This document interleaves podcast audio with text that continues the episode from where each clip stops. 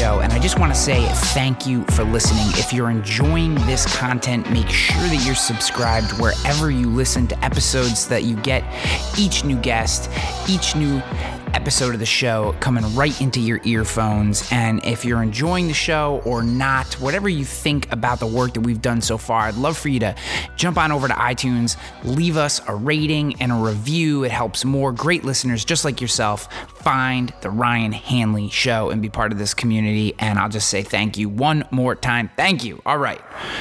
Our guest today, epic epic. Nancy Duarte.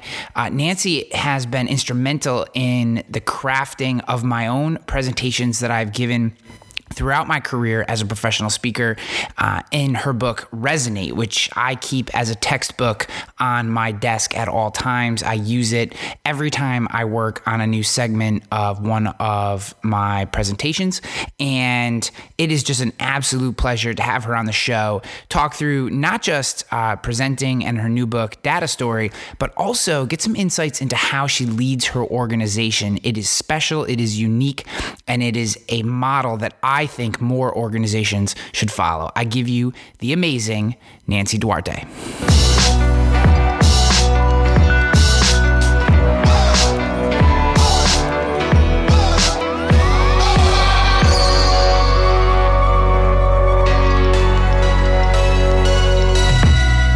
To kind of get into things, I'd like to start. Um, I'd actually like to start with an article that I found that you wrote in it it was one of the most more recent ones you wrote on LinkedIn. But what I found interesting about it was um, some of your takes on leadership, and this is actually where I want to start with you. Just having owned your own company for a while and uh, being, you know, fairly successful in, in that endeavor. Uh, I, I, was interested in your take on entrepreneurship.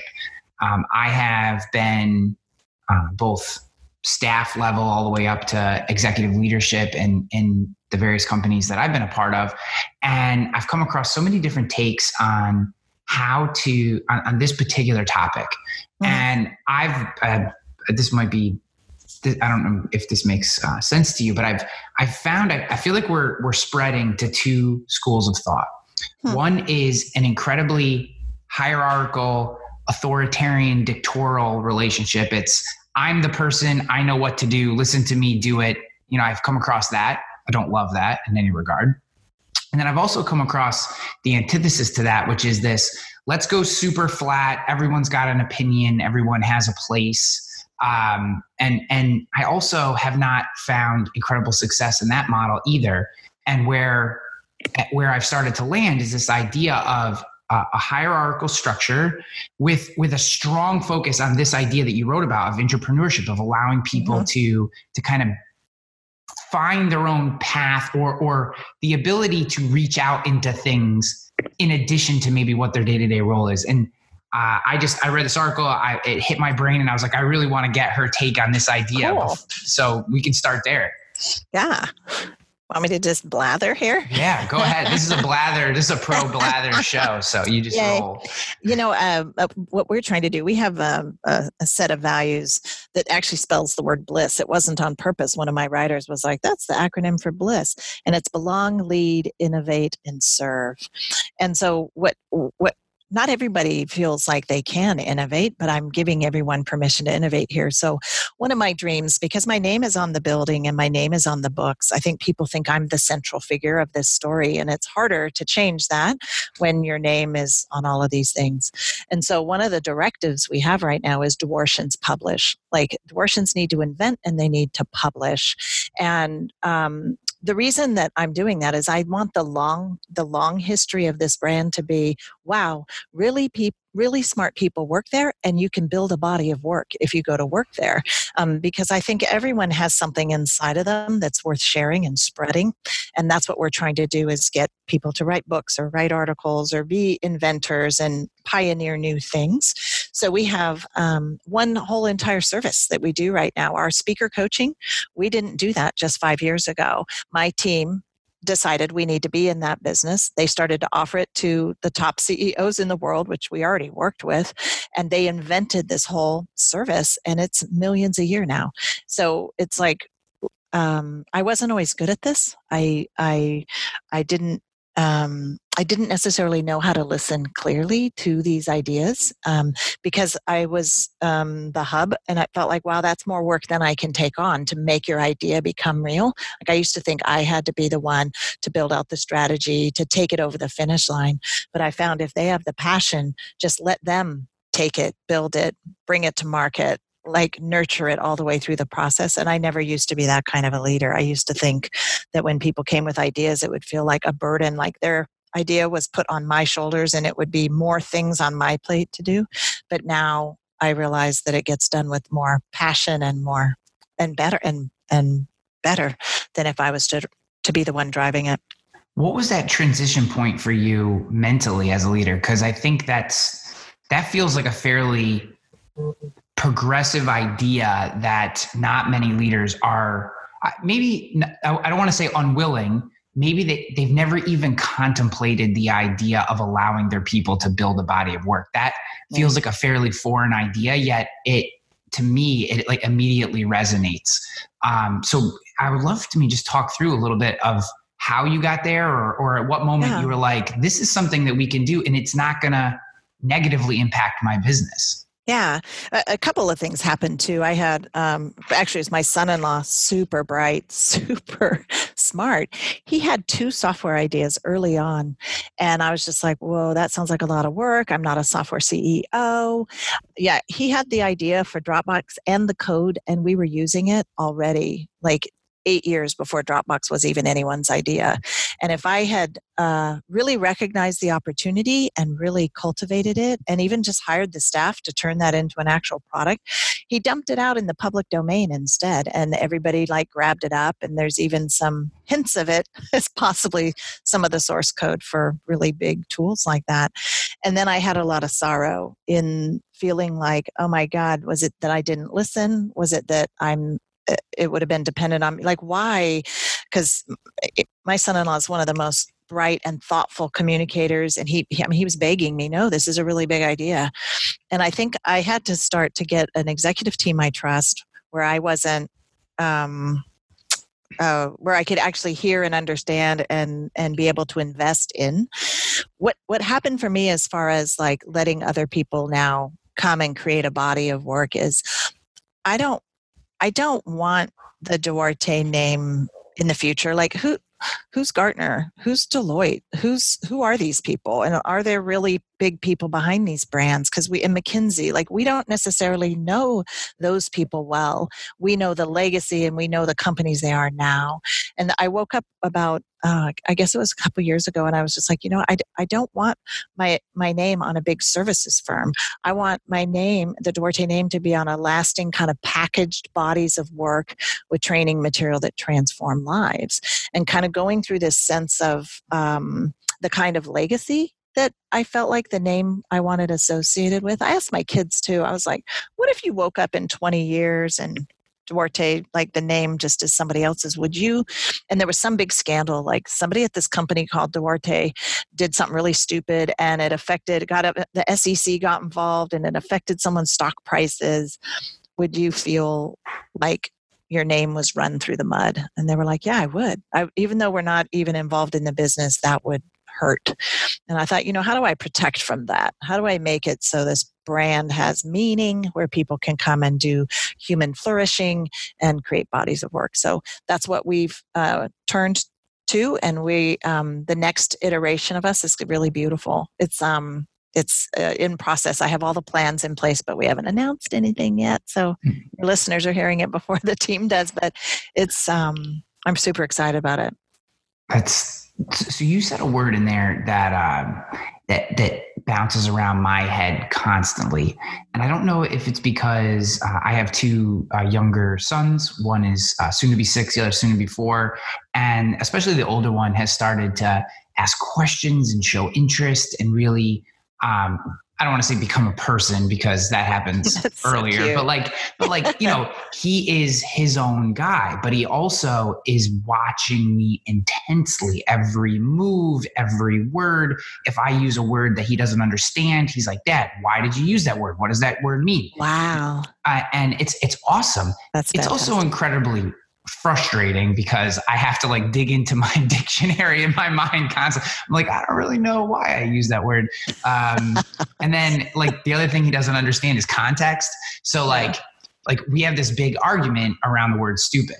So I'm like, you can't, it's not nice to call a person stupid. But if I'm saying my own idea is stupid, th- there's an acceptability there and there's context and nuance. I'm trying, and he just, he's struggling with that. We're working on that. But uh, that's all to say that um, something about this and just, I don't know where my career is in general, I've really started to think about the word legacy and, mm-hmm. and what that, what does that actually mean? Um, and how much time effort should we put into the idea of legacy and you just use the word so i want to get your perspective on that yeah it's funny we've been at this business for 31 years and that's a long time. Probably it's a older than a lot of your listeners. And um, it's not until for me it, it, i was on a, a, podcast about seven years ago and they were like well how do, you, how do you define success? And i was like god i'd never even thought about that because they they were like oh you're a, you're done like you are successful. And i thought you know you're not successful until you've had a season of giving back to me. Like that's when you know you're successful when you're like whoa i've compiled all these skills i've compiled all this um, know-how and knowledge and now i need to somehow get that out. Um, this is a phase i think of my legacy my dream um, my target audience is entrepreneurs love them. So my husband and i are actually going to do a channel about marriage life family how do you how are you an entrepreneur? And really kind of nail it. My kids turned out my marriage is just unbelievably stunning like it's just so we that would actually is what i'm hoping um, becomes more of my legacy where i can actually help people um, not just with their speaking gigs but can help them but you know do people want to hear about marriage from the presentation lady right? That's where i'm i'm struggling a bit but legacy to me is what you leave behind and sometimes i worry about how everything is digital now everything's a digital artifact and when i was a little kid i had a terrible it was a hard upbringing but i would go in the basement and i would escape um, into my uncle Richard's box. He had this box of artifacts, like he built and managed a very famous hotel in Portland. He had letters from Helen Keller. You know, it's just this.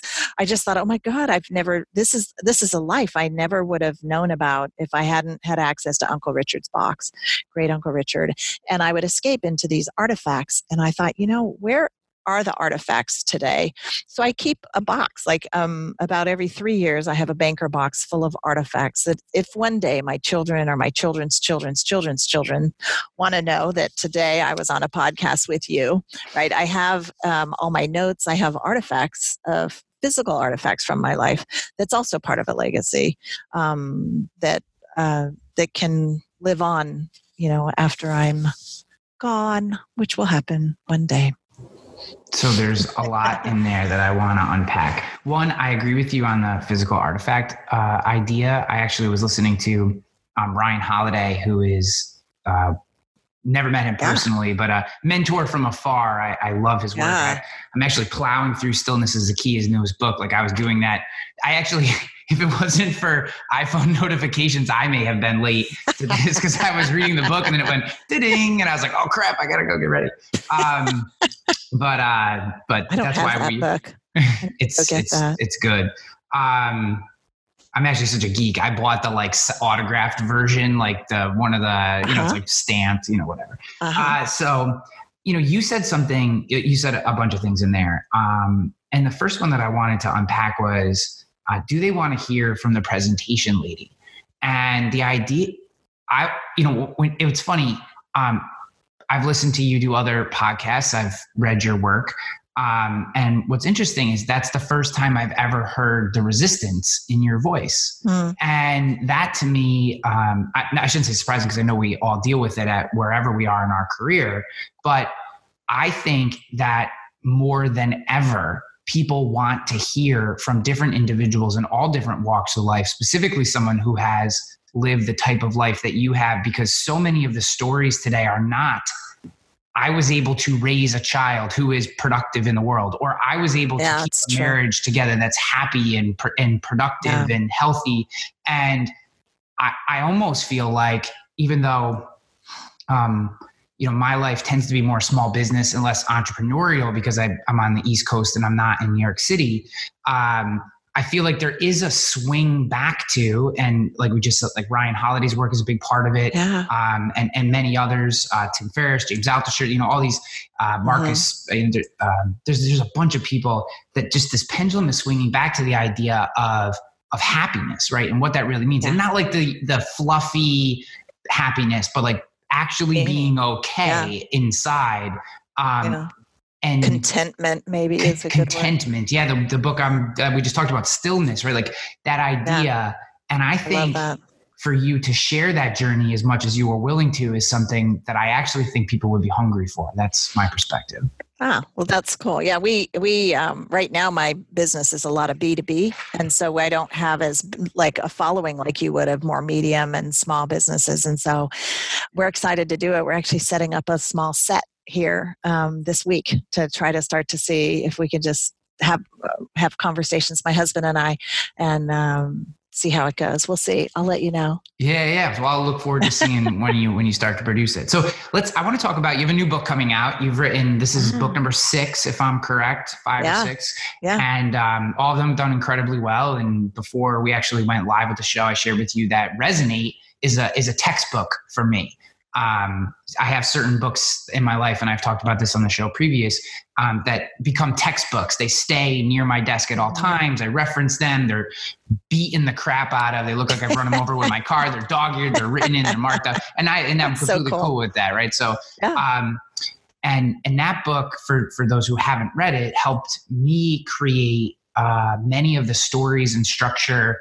that I tell in the presentations that I give um, cool. for anyone who's ever listened your newest book that's come out, Data Story, um, this is actually an area that I think I, I had I have struggled. So when I heard that this book was coming out and that I'd have the opportunity to talk to you, I was very excited because this is an area that I know I've struggled both internally, right? Like in mm-hmm. sharing numbers, sharing data, crafting a story around it.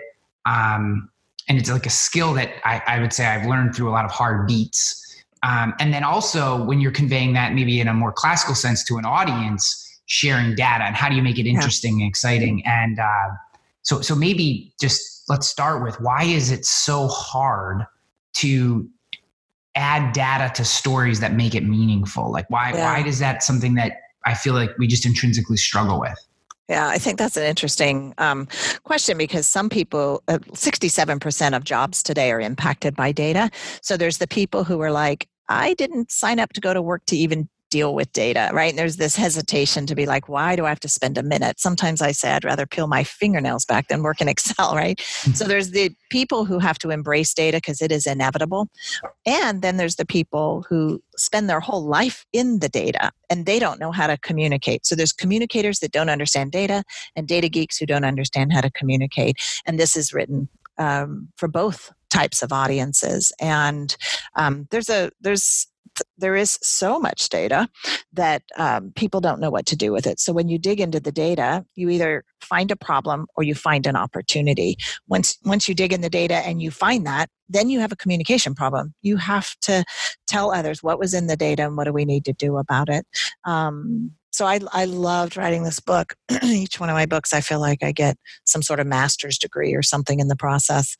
Um, yeah, this was a really fun one, and it it's uh, resonating pretty deeply with those that work in data.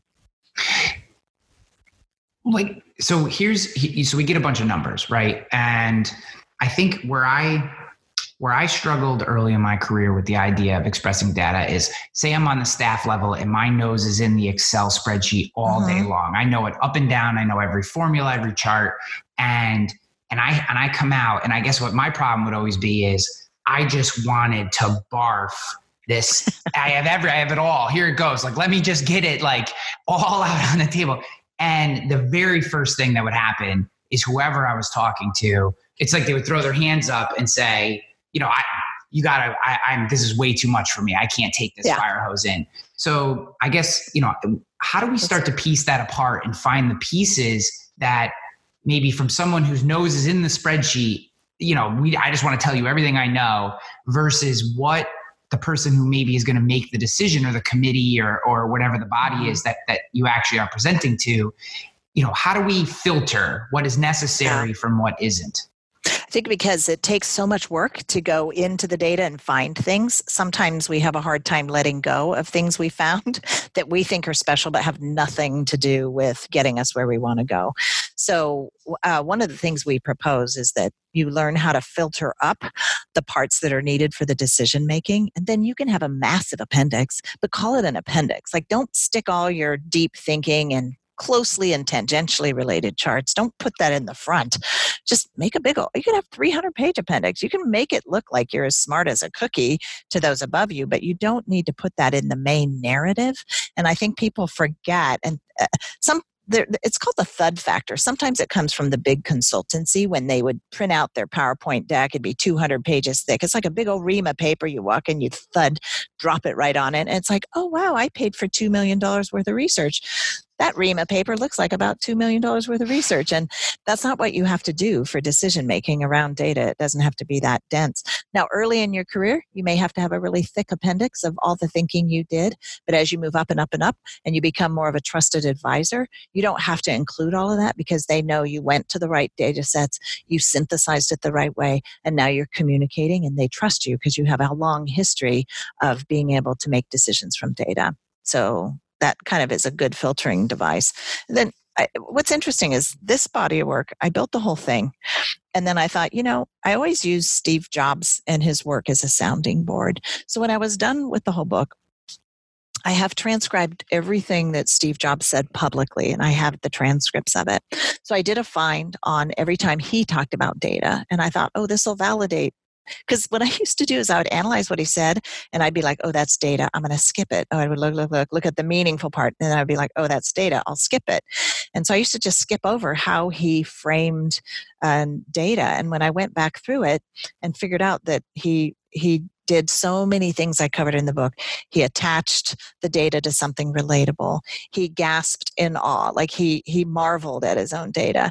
There's so many things he did that I touched in the book. He explained the data over time, so he created suspense and and surprise when he was communicating data. So it was really cool to go back to go back and see that it was there the whole time. I just had never seen the pattern in how he spoke about data why doesn't the data speak for itself? Yeah. Why do we have to integrate it into a story? you know what's funny is uh, you know data purists will say that um, the data does speak for itself in the sense that you can go and find the facts and even visualize the facts into a chart and then you can look at it and say oh this is this means that. What's interesting that's happening now in tools like Tableau and other common tools is they're starting to have artificial intelligence. So you can now um, uh, Tableau can come and say, oh, based on the data you just put in, it looks like Jimmy Bob in sales quarter three over quarter three, his, his sales have significantly dropped. Now, it can analyze it like that, and the data can, quote, speak for itself. But what do you do about Jimmy Bob? What is the action you take from that data? That's where you need a communicator. The data won't tell you the action to take, it'll just present you the findings. So, in the moment where you have to take action and you have to go and have that conversation with Jimmy Bob, or you have to decide how should Jimmy Bob behave differently in the future so he doesn't drop quarter of quarter, Tableau won't tell you that. Like these artificial intelligence won't. So, I believe artificial intelligence will be able to observe data and synthesize data and tee up observations but only a human will be able to take the right action every time. Because sometimes the right decision is make a decision counterintuitive to the data. And an AI, no matter how much you train it, it won't make a counter dis- counterintuitive decision for you. And it also won't use intuition. And that's a big part of what you find in the data, what you need to communicate. You have to have a strong intuitive sense because the, there'll always be a gap between what the data can tell you and the action you need to take. And you have to fill that gap with a little bit of intuition. Yeah, opportunity is so often in the non-obvious that exactly you, you can't exactly. rely on that kind of stuff. Exactly. Um, so if I'm, so this makes sense to me if I'm staff level pitching up or you know mm-hmm. whatever. Yeah. Um, talk to me a little bit about. So I have had. Uh, fellow executives in the past whose perspective was i don't need you to understand i need you to do what i tell you you know, talk to me a little bit obviously I, that's not a that's not a philosophy that i think either one of us would agree with um, but talk to me a little bit about when we're pitching down. So when the leader has the data and we're and we're selling down in, is there a different way of delivering it? Is it more? Do we have to? Do we go even higher to the audience, or do we have to then? Uh, dig into the weeds a little more because we're talking to the people who actually handle mm-hmm. this. Like, where do you? Where That's that? a great question. You know, I had a a, a book uh, called Illuminate that I wrote, and it was for leaders specifically to understand the emotional fuel that we call them their travelers right? So there's the torchbearer and the traveler.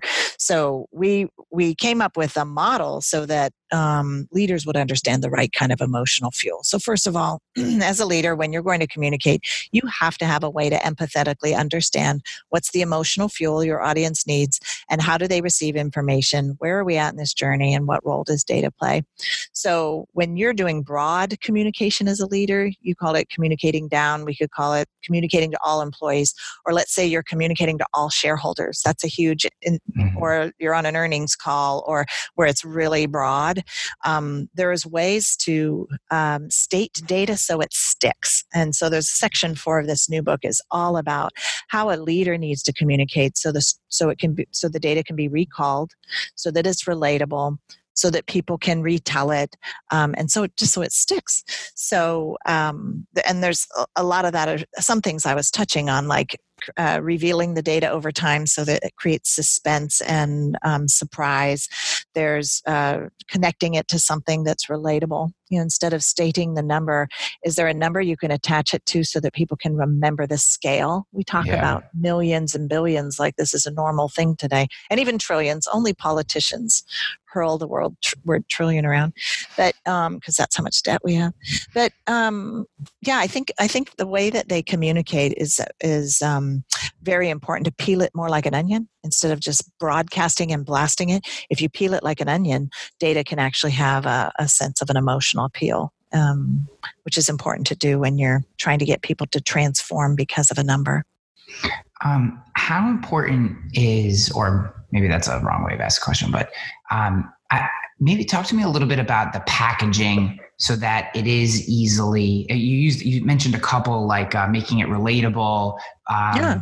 but like i feel you know one of the things especially when i'm presenting to a board um, which thankfully i no longer have to deal with but in the past have. Um, you know uh, when i was when i was when i was speaking or presenting findings to the board i found it very necessary to to deliver the data in a way that they could tell other people because what board members love doing from at least in the companies that I've worked for they love telling each other how much they know about the company and if they have a data point that they can hold on to and um, you know like is it i guess I, I'm, I'm butchering the question but the idea is like packaging that number in a way that they can just share it it's it's easy to to to to use that over and over.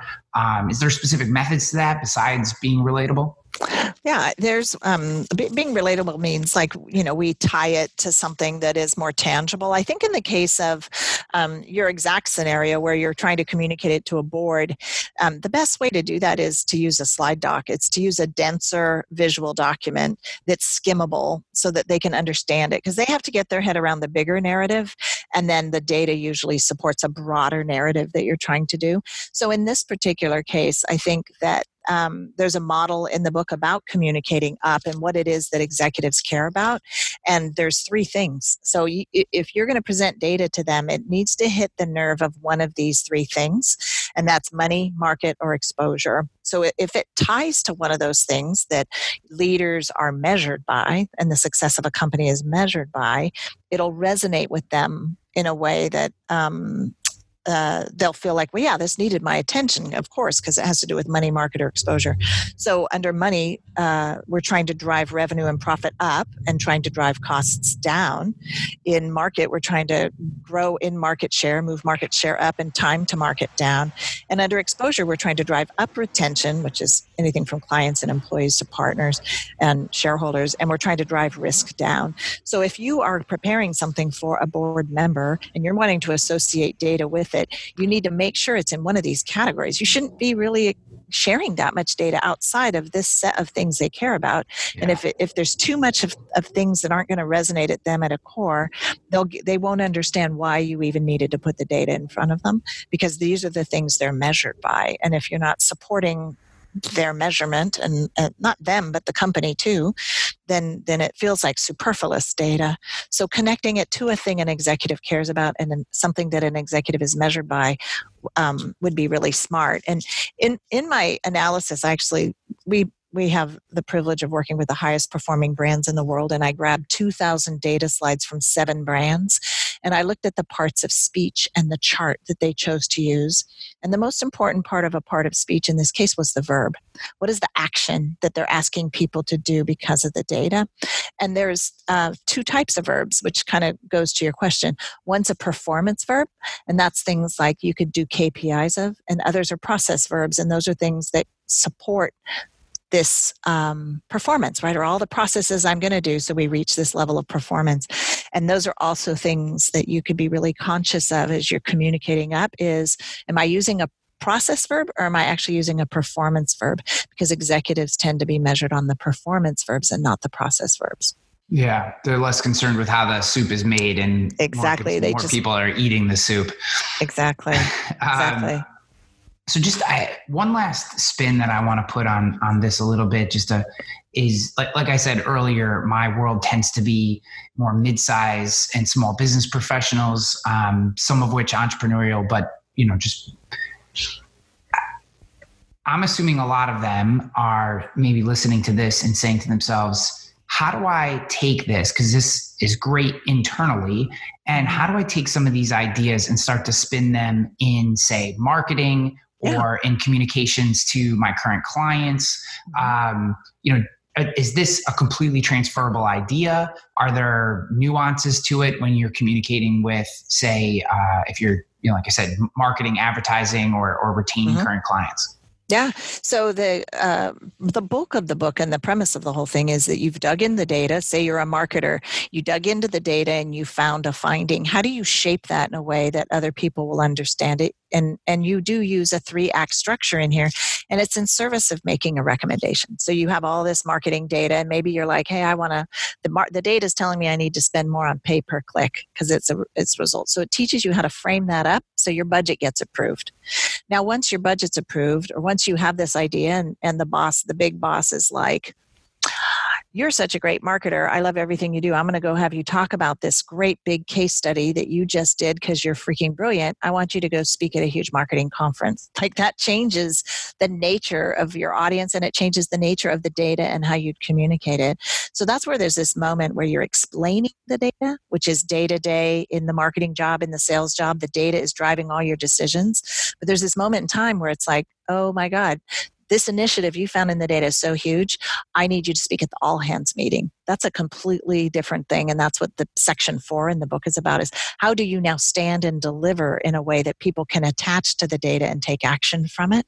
So it's a different kind of an energy and both are true for something like marketing or for sales or for ops internal ops all of those roles. Um, there's a high probability that if you start to become a strategic advisor that you will have to start to drive change inside your organization and that requires you become a broad leader with really good presentation communication skills you've seen what that's done like to your own career right? When yeah. you can actually command a stage and command a room um, you actually start to be followed um, even before the company might recognize you as a leader. If anything it feels to me like um, building these types of narratives off of data can help someone who's early in their speaking career because there's less you can you can be more structured in how you deliver them um, when you're taking a more ethereal idea and trying to pull it into a narrative. Not that that's not very powerful as well, but oftentimes if you're not if you're not very if you're not experienced or maybe slightly uh, or if you're new to the speaking or being in front of an audience that, that yeah. sometimes that can be a little tougher than if you know what you have to say and the numbers and this feels like a really yeah um, sound way of maybe exactly getting in front of audience. Now that we have access to so much data, I think there's more pressure to say, well, is that just an ethereal idea or is it grounded in data? Right? Even, I mean, I'm, we're a medium-sized business. I have 120 staff and about 40 contractors, and even in my own exec meetings now, I used to be able to say, gosh, you know, based on uh, listening to customer calls and based on this, this, this, I really feel we need to head this direction. And they'd be like, okay, yeah, or ask a few questions. Now it's like, is there any data? Can we get any data to prove that that's the direction we should go?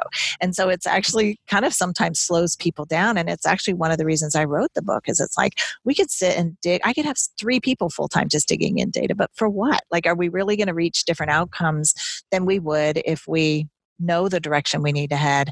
So um, yeah, it's one of the reasons I bought it was I was like, data is actually slowing us down here, and I wanted a faster way for decisions to be made internally, and for us to be able to communicate communicate it in a way that people will understand it and want to change because of the data. In, in finishing our conversation today, I want to just spin back to um, your leadership experience and ask you, uh, in specific to what you just said, the idea of data slowing you down. And mm-hmm.